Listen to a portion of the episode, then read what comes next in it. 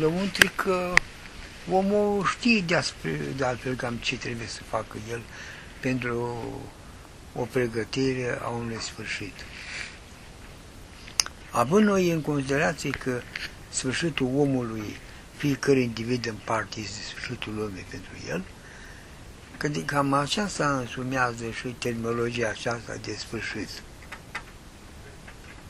Pentru sfârșitul omului este odată cu terminarea, așa, suflarea lui pe pământ, picoarea asta pământului. Sunt două, după mine sunt uh, două soiuri de a sfârși. Un sfârșit spiritual și un sfârșit biologic, trupesc. în toate perioadele grele am observat în, în primul război mondial, în al doilea război mondial, lumea care este acum într-o pregătire a unui mare cataclism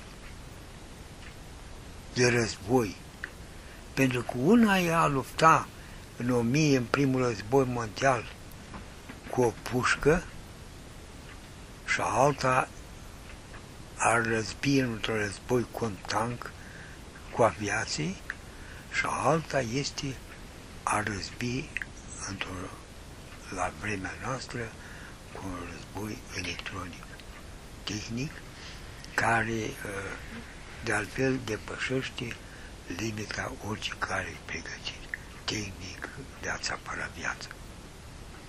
Un război uh, în primul, primele începuturi, când era numai cu pușca, atunci tu într-adevăr te găseai pe un front undeva acolo și aveai idealul tău că îți aperi soția ta, mama ta, părinții tăi, copilul tău și toată familia care plângea după tine și scria pe o carte poștală și o citei în, în ploaia de șrapnele din linia întâi.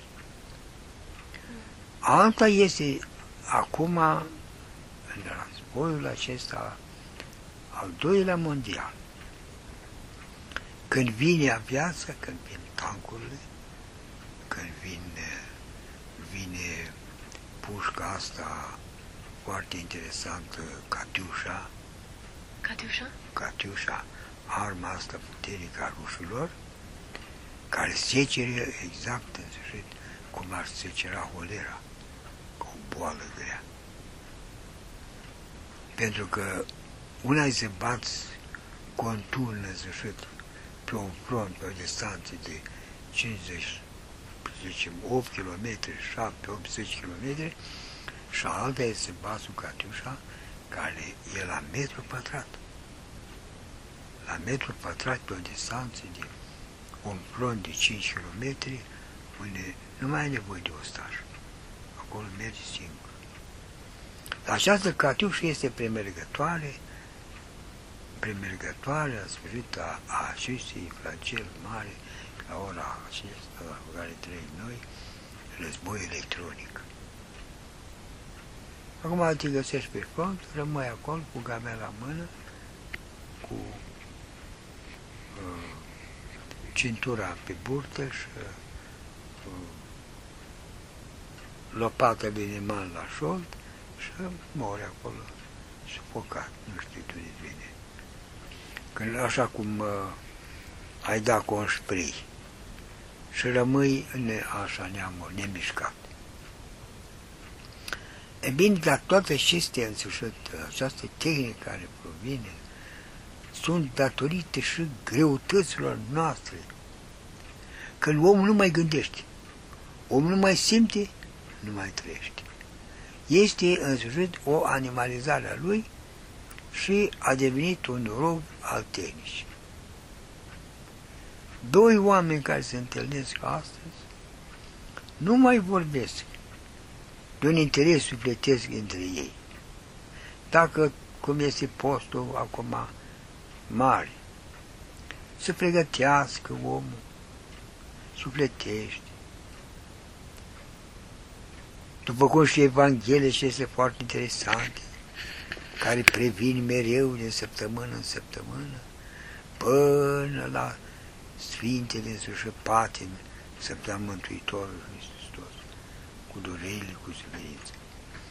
Nu mai vorbesc doi creștini, doi tineri, să-și facă trăie însușătoare cu viața mai aproape de Evanghelie, mai aproape de viața unui sfânt pe care o poartă.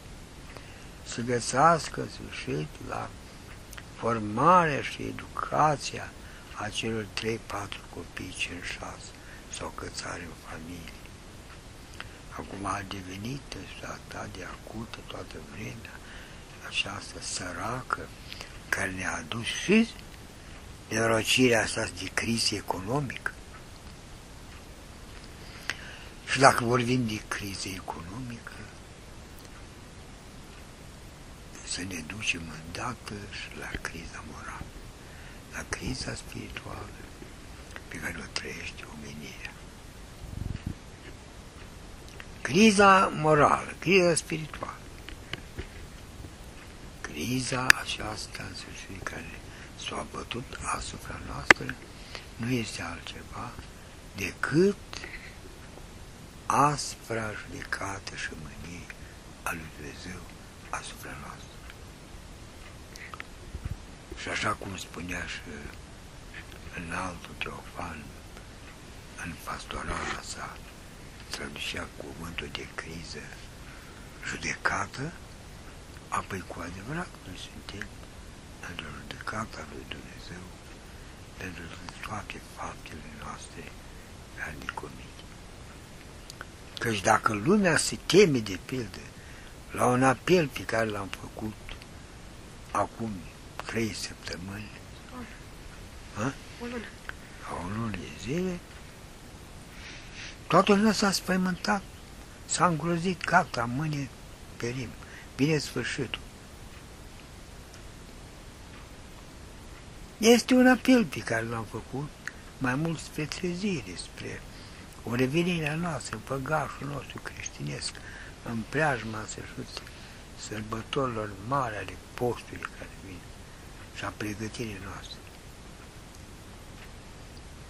Căci omul întotdeauna, nu, și la potop, când noi se pregătea să facă imensa corabie, să introducă, că parcă era în sfârșit pregătirea marilor vapoare, tonan și imers, care se îmbârtă în jurul Mării Negre sau pe un ocean nesfârșit.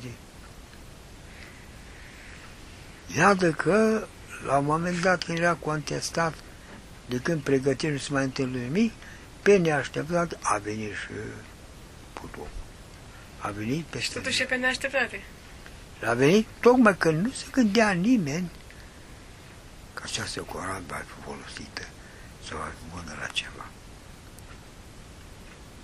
De la fel, la ora aceasta, chiar dacă facem noi în sfârșit un act de pregătire duhovnicească, face un act de pregătire oarecum materială, este foarte probabil că nimeni nu are o convingere și cel care își face un bordei undeva într-un câmp sau pe un munte izolat, nu se gândește că va fi. Ei, va fi cândva. Dar eu îmi fac aici, că succes o am. Poate dacă nu mai folosi-o eu, o să o folosesc alții. Acum, ce se întâmplă? Lucrurile Noi merg nu, foarte ieșim, repede. noi nu ieșim din societatea asta în care se găsește în tehnica și în toată nebunia ei. Noi nu ieșim. Dar să fim acolo o mărturie, oarecum și un model de rezistență pentru ei, pentru creștini. Credeți că Că vor lua copiii, să vor duce în munți. Ce făceau strămoșii noștri când veneau uh, năvălirile barbare, de pildă? Mă lua copiii, îi punea în sac și îi cărau în munți. acolo cu ei, ce lua mai important? Era Sfântul Altar. Sfântul Altar și preot. Preot, preotul era, sau altarul, exact ceea ce era în primele începuturi. Când uh, îl, uh, îl ducea dintr-un loc în altul. Da, Vechi da, Testament. Da, da, foarte frumos. În Vechi Testament așa mergea. Cetatea, satul și comunitatea era în jurul Sfântului Altar. Cu preot. Când coborau de acolo creștinii noștri, cobora când se retrecea ultimele hoarde, ultimii nevălitori, care făceau prăpădul pământului. Apoi, prin ce eram însemnate aceste, aceste viniri ai hoardelor?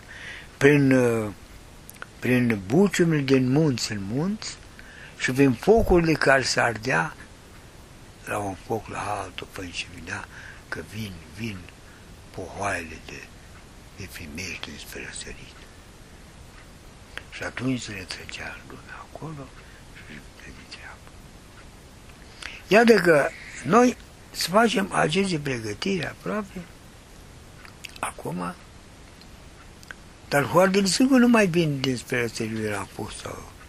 Acum vin de sus, că se vorbește de focul care vine la sfârșit, care va fi, care va ploua cu foc.